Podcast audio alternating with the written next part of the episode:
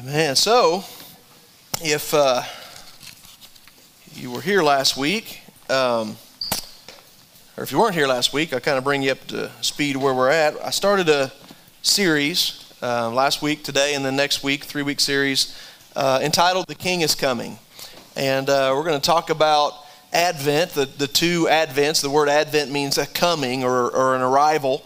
It's the period where we kind of celebrate basically the two times that God will come to earth. Uh, the first time, the first advent, his first coming was when Jesus was born. Uh, God became man, became flesh. And the second coming is still yet to come when Jesus will return to this earth. And so we're going to talk about that. Just, just a little recap last week, um, which, by the way, somebody told me, I think Steve told me that on uh, YouVersion uh, Bible, Bible app, there's a good series, A King is, and it's titled The King is Coming about Advent. So you might want to throughout the week. I don't, I didn't read it. I didn't look at it because I didn't want to end up pre- re-preaching it. Sometimes we preachers, we, we like read a devotional or scripture and we're like, ooh, that's pretty good. And we had it, but I wanted to be, I wanted to be fresh. But anyway, uh, I would encourage you, um, take to heart, obviously, what I'm going to say today uh, throughout this series. Um, but, you know, there's some really good devotionals out there.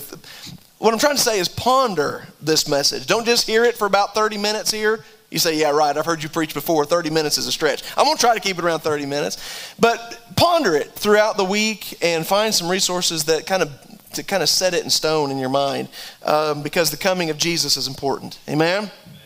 Can't talk about it too much. But last week, um, we talked about the king is coming and preparing the way for that. The work that God did to prepare for Jesus' birth, the creation, um, even the prophets, God preparing, doing all the work to prepare, prepare for Jesus to come so that you and I can be saved. We talked about the preparation that you and I have to make, uh, that we have to open our hearts, we have to receive Him, we have to repent um, of our sins. And so today I want to talk about um, the title of today's message is The King is Coming, um, the Day of Visitation. Uh, so if you want to open your Bible to the book of Luke, chapter number 19. Luke chapter 19, verse 37. I'm going to read down through verse 44.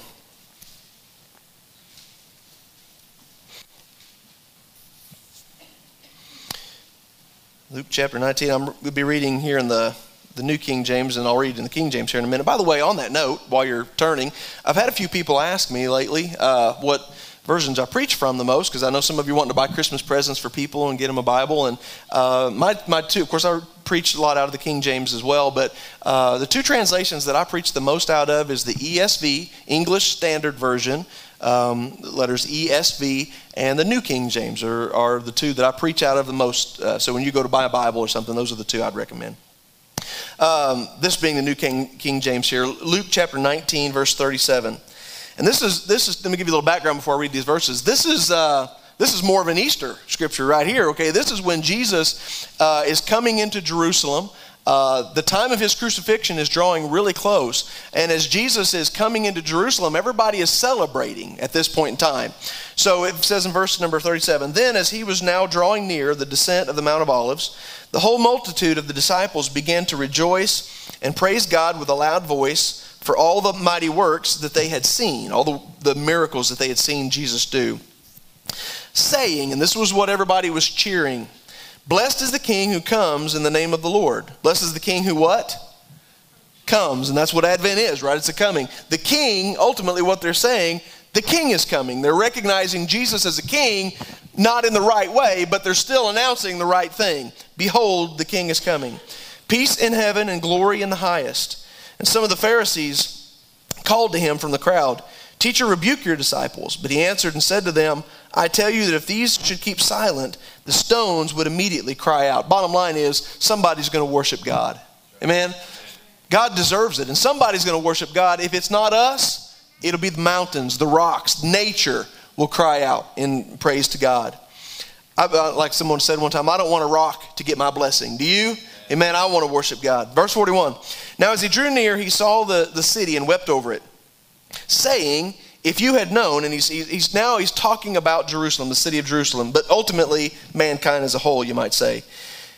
He said, If you had known, even you, especially in this your day, the things that make for your peace, but now are hidden from your eyes. For days will come upon you when your enemies will build an embankment around you, surround you, and close you in on every side, and level you and your children within you to the ground, and they will not leave in you one stone uh, upon another because you did not know the time of your visitation. Now, Jesus is giving, basically, he's prophesying the future of Jerusalem.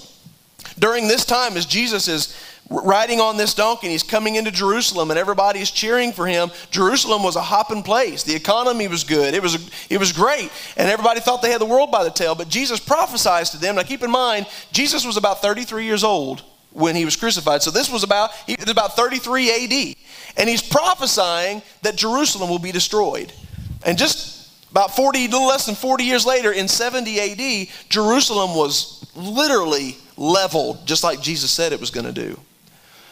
But the powerful part at the end of that is this the scary part of this entire thing is that he says this is going to happen. Jerusalem is going to be overtaken, the Romans destroyed the city. The reason why is because you did not know the time of your visitation. The day of your visitation. What is he talking about there? Let's talk about that. Let's pray.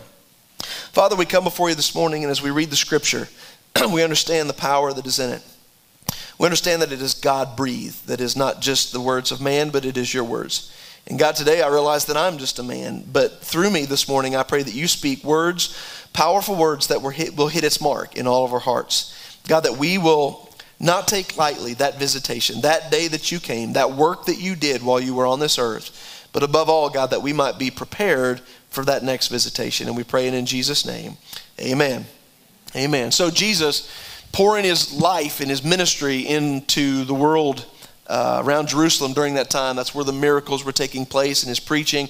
But his, his heart breaks because he knows they're going to be destroyed because they missed the time or they missed the day of visitation. So, what does that mean? The day that God visited earth. Amen?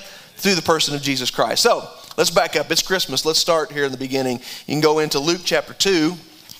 And I'm going to read it. I'm going to read this from the King James because I like a lot of the, I like some of the newer translations, but when it comes to the Christmas story, uh, nobody does it like the King James. Amen. So uh, this is in Luke chapter 2, verse 1. And I want to read this. Number one, just because you can't hear the Christmas story too much, but I want you to grab a hold this morning to maybe look at it in a different light. You say, okay, that's the Christmas story. Yes, but this is the day God visited earth. This is that first advent, his coming, his arrival, if you will. So Luke chapter 2, verse 1. It came to pass in those, oh, those days that there went out a decree from Caesar Augustus that all the world should be taxed. And this taxing was first made when Cyrenius was governor of Syria. And all went to be taxed, every one into his own city. And Joseph also went up from Galilee out of the city of Nazareth into Judea unto the city of David, which is called Bethlehem, because he was of the house and lineage of David. So basically, bottom line, everybody had to go to their hometown to pay their taxes. Let's just kind of simplify it in that way.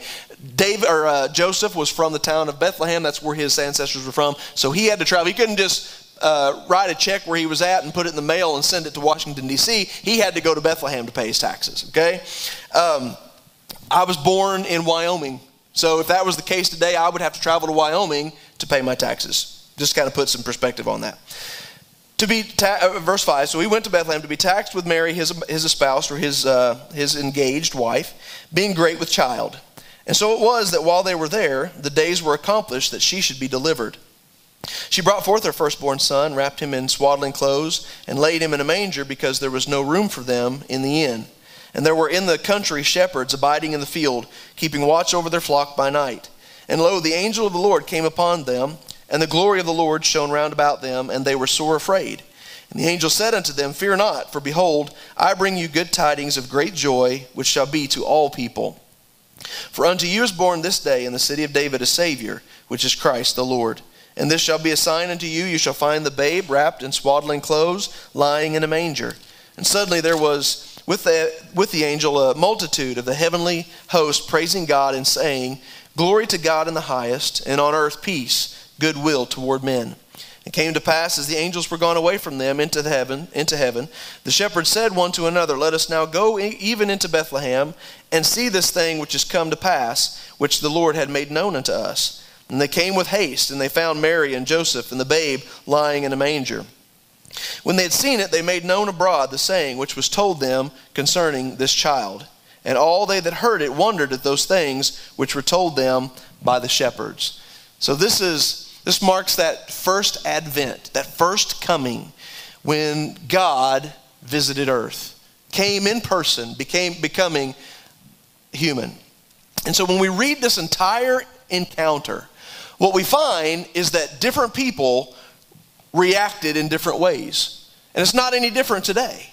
Anytime the gospel is preached, different people react different ways. Jesus put, kind of put it, put it forward in the form of a parable. He said, It's like somebody that goes out and plants a bunch of seeds. The seed is the same, but the ground is different. And the way the seed, the way the ground receives the seed is different. And he said that's basically a picture of people's hearts. The gospel is the same no matter where it's preached, no matter who hears it. But different people receive it different ways. Some people hear the gospel. There, there, I promise you, there are, Jesus gave, uh, and I'm not going to go into the details of this, but he gave four different types of ground that represent four different types of the human heart. And all four of those types of the ground are probably present here today and out there uh, by live stream. So one heart completely rejects the seed. One person hears the gospel and, and just completely blows it off. One person will receive it, hear it, and receive it and think, okay, that's cool. I'll accept Jesus. But as soon as life gets hard, things don't work out real well, they get all upset because God let this happen and they turn away from God. Some people will receive it and say, okay, yeah, this is great. I'll accept Jesus as my Savior. But then money and lust and fame and the things of the world come along and they decide they would rather have that than Jesus. But that fourth ground, the kind of ground that everybody should hope to have, the kind of ground that God looks for, is the good ground where the, the seed is received. It grows up and it brings forth abundant fruit. That's the person who says, Yes, Lord, I receive you. I want you to come into my life. Remember, we talked last week about that in between Advent. There's the first coming of Jesus as a baby, there's the second coming of Jesus when he comes back, but there's a, there's a coming in which he has to come into our life. And he only comes into our life by invitation. Amen? The good ground. So we, we see this as we read the, the Christmas story. Different people received Jesus different ways. So, Bethlehem, for one, the whole entire city of Bethlehem, think about this. God had just come to earth. And where did he arrive? Where did he land? In the city of Bethlehem. I love the song that, that Casting Crowns does about Bethlehem sleeping. Literally, the first coming of God to earth, and Bethlehem missed it. I mean, let's think about now. An encounter like that where God comes to earth, that's a celebration worth sparing no cost.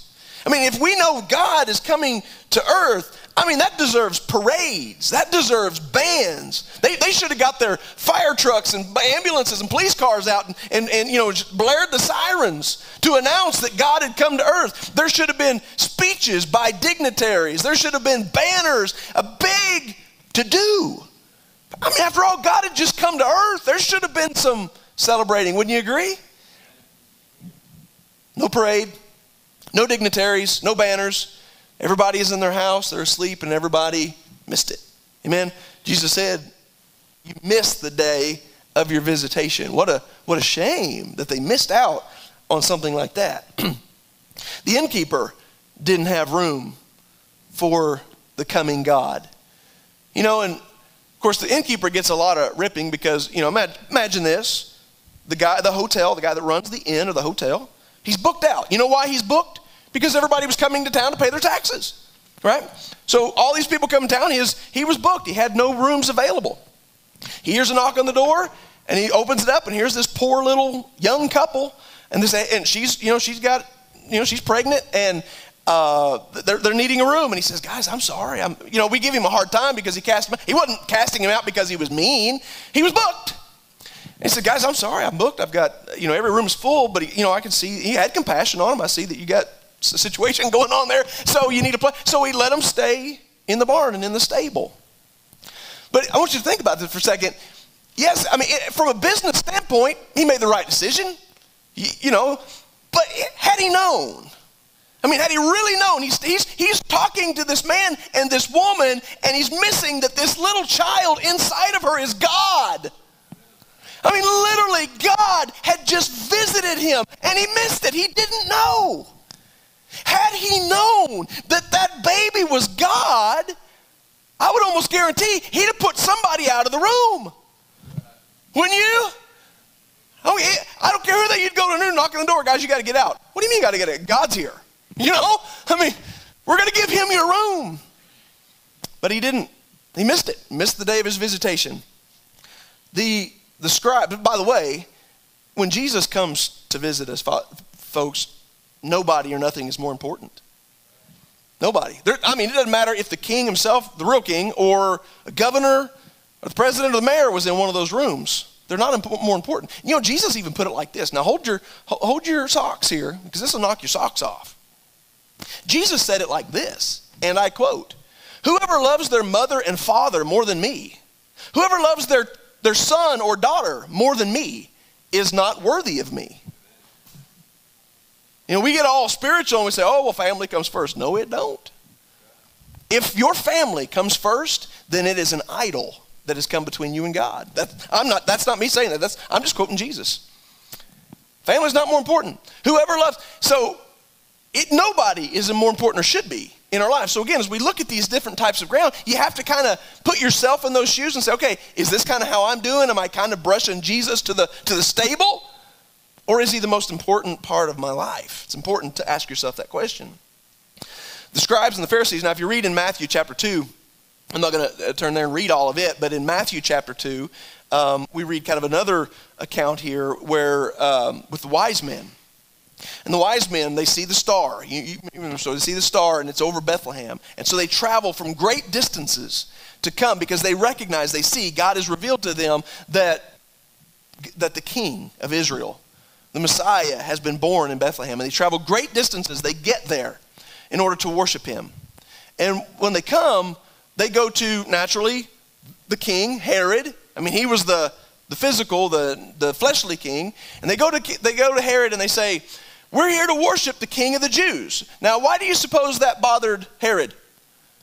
That when, I mean, they just said, The king of the Jews has just been born and we're here to worship him. Why did that bother Herod? Because he was the king of the Jews. Somebody's here gunning for his job, and he's nervous about that. And, and so he, he starts questioning. So here's the, here's the interesting part. He goes and he gets all the preachers, the scribes and the priests, and he brings them in. And, and they say, he says to them, guys, where does, where does the Old Testament, where do the prophecies say that the Messiah is supposed to be born? And they, they say, well, Bethlehem. They knew right off the bat. They didn't have to go look it up. They didn't have to, you know, they didn't have to get online and Google it. They knew. Everybody knew that the Messiah was going to be born in Bethlehem. Oh, well, he'll come in Bethlehem. And so here Herod's putting two and two together. And say, okay, well, now these people come and they're saying the king of the Jews is born in Bethlehem. And he sets out to destroy the baby, right? But first of all, he tells, he tells the wise men, you go find him and then come back and tell me where he's at so I can worship him too. And his intention the entire time was to kill the baby.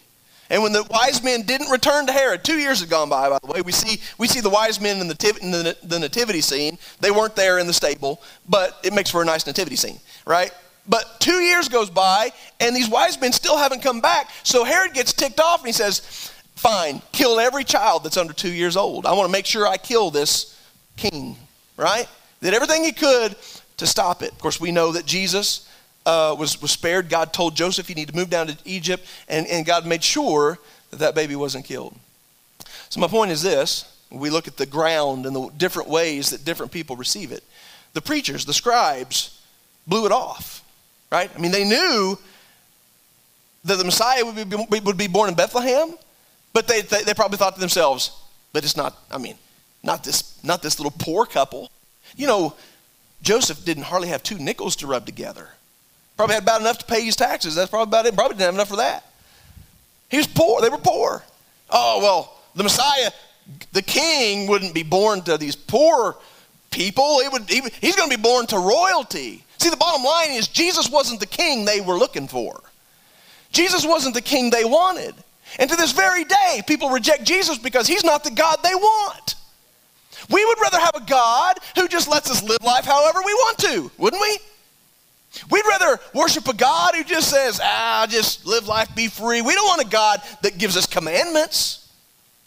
So that's why we try to erase God from our society. That's why we many times blow God off. The Pharisees, oh, that, that's not him, and missed it completely. Herod did everything he could do to try to stop it. You know why? He didn't want to lose control, he didn't want to lose power over his own life. Herod sat on the throne, and he didn't want anybody taking him off that throne. He didn't want to lose control, not only over his own life, but over the kingdom. So the bottom line is every one of us, folks, have a, have a throne that we sit on, right?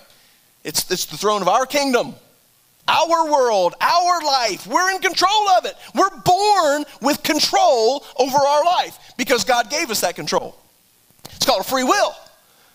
He gives us the control. You do with your life as you please. You can accept me or you can reject me. That's your call.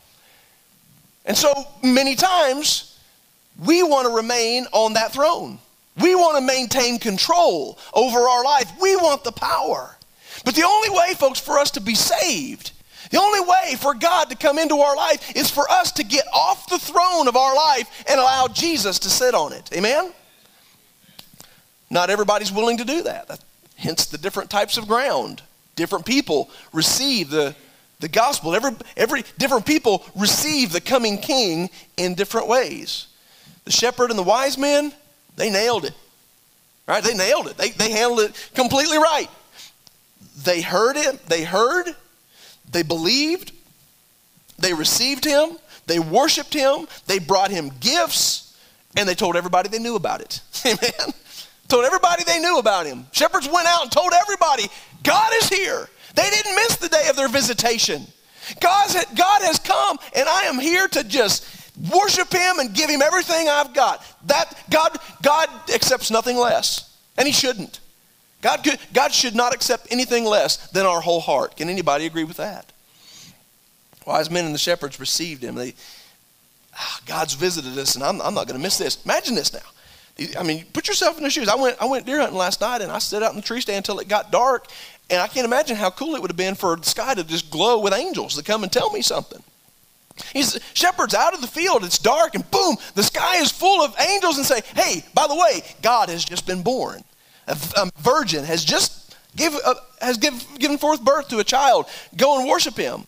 I can't, I mean, they didn't just say, Well, I mean, I got to watch these sheep, and I've got to, you know, I really need to clean house, and this is my only day to do chores. This is my day. You know, all the excuses we give for why we don't go worship God.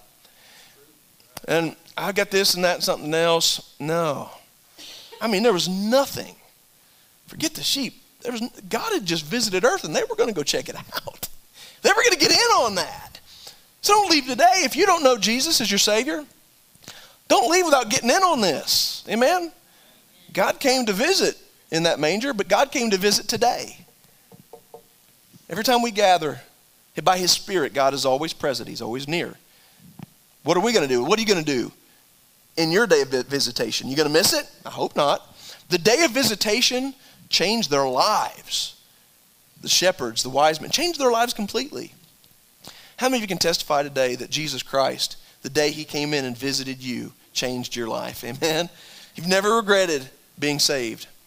I've never had anybody tell me, boy, I just wish that I'd never got saved. Nobody's ever said that to me before. I've had a lot of people say to me, I wish I'd have got saved sooner. Amen? So, this big declaration from the angels that God has visited and He has brought peace on earth and goodwill toward men. And so you might look around you, you might turn on the news, you see all the killing and the murders and the wars and the disease and all the turmoil in the world around you. You might see that and you might say, okay, so where's this peace on earth here? I mean, where, where's, where's, what's that all about? I'm not seeing peace on earth. I mean, we, do you think we have peace on earth? Not, not in the way we think of peace on earth, not, not the way that all of the Miss Universe pageants say, I want peace on earth. You know, they, they don't want everybody in the world not to fight anymore. Our idea of peace on earth means no wars, no famines, no droughts. Everything in the world is perfect. So what, what's, what's the deal? Where's the peace? Is that the kind of peace on earth that the angels were announcing? No. There's two different advents, two different comings, which God came, which brings about, brought about two different types of peace on earth. The first coming, when Jesus came as a baby and he died on the cross for us, when he came to earth, and he brought, he did bring peace on earth. Not in a natural sense like you're thinking, but that first advent was about internal peace. Amen? Internal peace. That, that Jesus, by coming and by dying on the cross, he gave me internal peace with God. He didn't come, he didn't die on the cross to make everything in the world perfect. He'll do that one of these days. We'll talk about that in a minute. But he didn't come to fix the world. He come to fix me. Amen. Internal peace. And so when he brings that when he brings that goodwill, that peace on earth and goodwill towards men in my heart, then even when all of the world is in chaos, I still have peace. See, without Jesus, the whole world could be at peace and you would still be at war in your heart. You would still have turmoil and, and, and shame and regret for sin, no matter what the world picture was like. But when the world's bad, but you got peace on the inside, hey, that's, that's the kind of peace we're looking for here. It's the kind of peace you can have today. You may come in here today thinking, gosh, what's life all about? Where am I going to spend eternity? What if I die? What if Jesus comes? I mean, all this turmoil, and you can be 100% completely at peace internally today just simply by receiving and inviting Jesus into your life. Internal peace. Now, that second advent, that second coming, when Jesus comes through the clouds with great power and great glory, now we're talking about peace on earth. Amen? That's when Satan is destroyed and cast out. That's when sin is eradicated and eliminated. Death, sorrow, dying, all of that's gone. You want to talk about a peaceful earth. You wait till Jesus sits on the throne. Amen?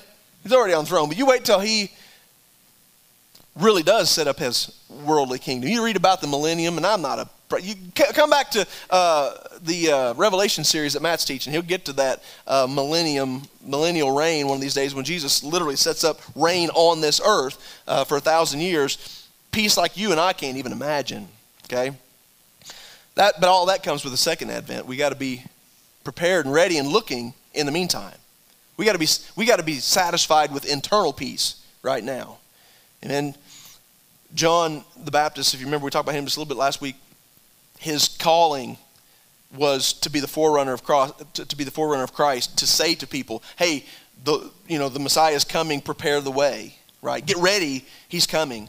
But we find over there, you know, later on, after after all the preparation, day after day after day, John the Baptist is preparing people. God is coming. God is coming. God is coming. And and all and finally, that day that day came where John the Baptist is baptizing people and he looks up on the shore of the river and he sees God walking towards them. Amen?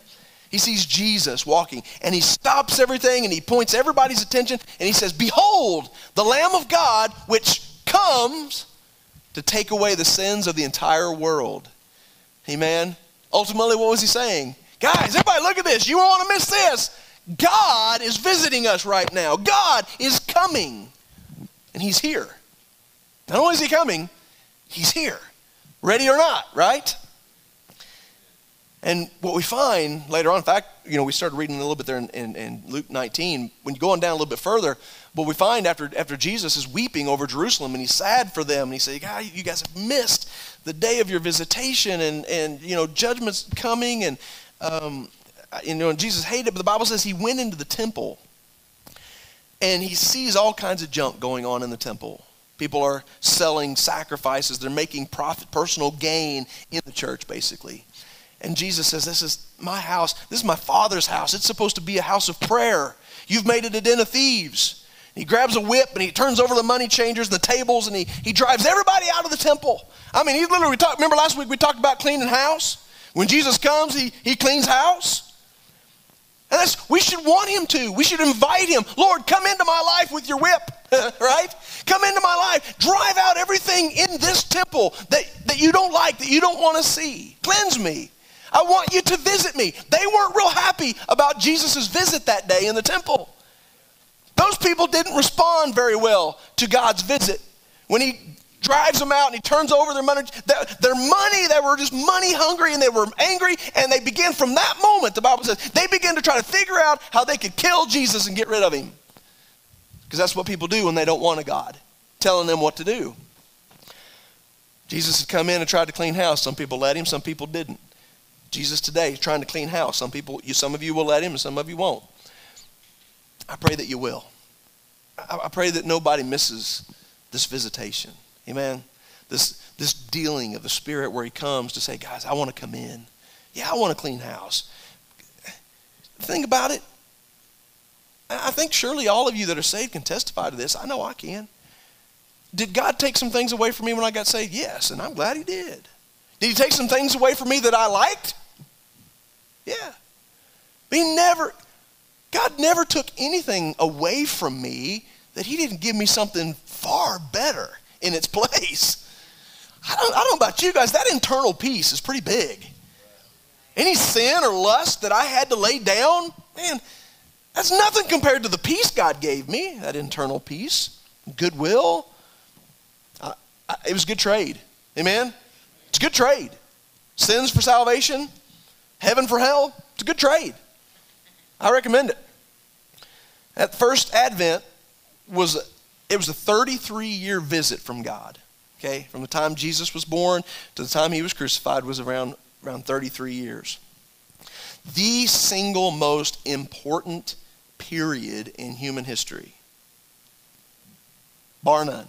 The most important. So important, we have established our calendar system by it. This is the year 2020. How many of you are glad that 2020 is almost over? right? But despite all that, this is the year 2020. Does that mean that the earth is only 2020 years old? Why would, if the earth is, and there's arguments on that, but assume, let's say, I would like to say it's around 6,000 some odd years. So let's just go with my theory. It's thousands of years old. Why do we say this is the year 2020? Why don't we say this is the year 6020? Good question, I think. Why do we say it's 2020? 2020 years from what? From the birth of Jesus Christ. Everything before we're 20, 2020, go back to zero. Everything before that is known as BC. What does BC stand for? Before Christ. Everything after that is AD. What does AD stand for? Annos Domini. I never know if I pronounced that right. It's a Latin term that means in the year of our Lord. This is 2020 years since our Lord came to earth. Literally, atheists, people who despise and reject God, are bound by a calendar that is determined by the event in which God came to earth. Isn't that awesome? Now they try to rename it, call it Common Era, and so it doesn't matter what they name it, it still goes back to the birth of Jesus Christ. I love it. love it. It's 33 year long visit, most important period. That first visit from God, he was wrapped in swaddling clothes and laid in a manger. The first day of his visit.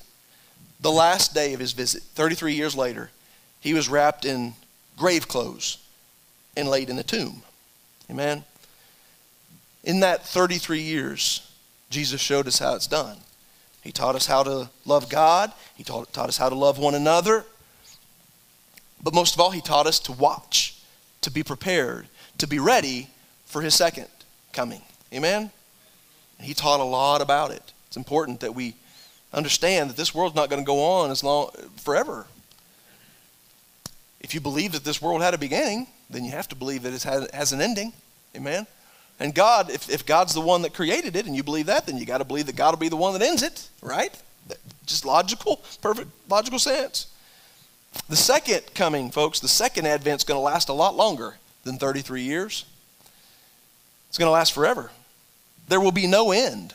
That second coming of Jesus, there will be no end to his kingdom. There will be no end before eternity. There's a scripture in the Bible that says, as the tree falls, so shall it lay. When it falls, wherever, whatever position it's in, that's where that tree is going to lay. And so when Jesus comes, whatever condition our heart is in, that's the condition our heart will be in. There's no repenting after that. There's no fixing it after Jesus comes or after we die. As we die, so we shall stand before God. So it only makes sense. Invite him, right? Take advantage of the visit. Say, well, what if God walked in the door right now in all of his glory and you could see him? What would you do? Good news, he is here. He's here by way of his spirit. It, it's, it's God visiting right now that is maybe making your heart pound out of your chest. is making you very uncomfortable right now because you know you're not right with God. It's because He's visiting you. He's dealing with you. He's calling you. He's inviting you. All you got to do is open the door and let Him in. That easy. Lord, I'm sorry for my sins. I, I invite you. Come, come into my life. Make me ready for that second coming. The, the disciples, the day Jesus ascended, after he was crucified and he rose again from the dead, he spent some time there with his disciples, and then he gathers them together. He prepares them for the work that they were supposed to do. And then the Bible says that he just ascended. Uh, gravity just turned loose, and he ascended. He went back into heaven to be with the Father. And the Bible says that all of the disciples are standing there watching him. It's kind of like the balloons, you know, that the he You didn't watch them until you can't watch them and you can't see them anymore. And they're all standing there and they're watching Jesus ascend. And the Bible says that while they were doing that, there was an angel that came and stood beside them and said, You men of Galilee, why, why, you, why stand you here gazing? Why are you just standing here looking up into heaven? And this is the best part. That same Jesus who you see leaving and going up into heaven shall so come in like manner. the same Jesus that you see leaving is coming back again. So now, don't stand there gawking up into heaven. Go get to work. Right? Don't, he visited. Don't miss the day of your visitation. Do what you're called to do and understand that one day he's going to visit again. And it's not going to just be for 33 years, it's going to be forever. Amen? Talk about a permanent visit. Revelation 19 gives a beautiful picture, powerful picture of that second coming and what it'll look like when that Jesus comes again. If we're standing here, we're looking, the disciples watched him leave. This is what it's going to look like when he comes back. Now, John, John gets a picture of this. God shows him. Now, I saw heaven opened. This is Revelation 19. And behold, a white horse, and he who sat on him was called faithful and true. This is Jesus on the horse, by the way, if you hadn't figured that out by now. And in righteousness he judges and makes war. His eyes were like a flame of fire, and on his head were many crowns. He had a name written that no one knew except himself. He was clothed with a robe dipped in blood, and his name is called the Word of God. And the armies in heaven, clothed with fine linen, white and clean, followed him on white horses. I, I personally think that's us. Now out of his mouth goes a sharp sword, that with it he should strike the nations. He himself will rule them with a rod of iron. He himself treads out the winepress of the fierceness and wrath of Almighty God. That's where he's getting rid of Satan and all the sin that goes with it. He has on his robe and on his thigh a name written King of Kings and Lord of Lords. Amen. Think about that picture when the king is really coming forever. What kind of king is coming? An earthly king to set up a worldly kingdom? Mm-mm. And that's, that's what the Jews were looking for. That's why the scribes and some of them ignored it. They're looking for God to just come in, a, in an earthly form, set up an earthly kingdom, and give them what they wanted. Just like people want now. We want God in our life as long as He gives us what we want. Isn't that true? As long as He gives me what I want, I'll serve Him. Eh, doesn't work like that. Doesn't work like that. We serve God. If Jesus never did another thing for us, for us, we're in the Ozarks. If Jesus never did another thing for us, ever, he did enough at the cross. Amen? Oh, I'll serve him if he gives me everything I want. But if it's the first time that God doesn't give me what I want, then I'm, I'm out. That's not real salvation. That's not the real deal. Amen? It wasn't an earthly kingdom to give us what we want that he came to set up, it was an eternal kingdom. Every eye will see him. When he comes, in all of his glory, Jesus said to the, to the Pharisees, you, you shall see the son, son of Man coming in the clouds with great power and great glory. There'll be no mistaking who he is. Amen? Every eye will see him when he comes again. Every ear will hear that trumpet blast. Every knee will bow to him. Nobody will be left standing, oh, look, there's Jesus. No, boom, flat on our faces, recognizing how glorious, how great He is. Every knee will bow and every tongue will confess that Jesus Christ is Lord at His second coming. He came once and you can deny that. But when He comes again, you can't deny that. Nobody will. Amen? So, let me, let me close. I'm going to ask you the same question I asked you a minute ago. So, Jesus is visiting now. Jesus, I mean, in fact, he said, if two or three are gathered together in my name, I will be there in their midst. Look to your right, see if you see somebody. Look to your left, see if you see somebody. If you do, that means there's at least three people here. We're gathered together here today in his name. And therefore, Jesus promised that when we gather, he's, always, he's, he's in our midst. He's here. He's visiting, literally. He is visiting here today.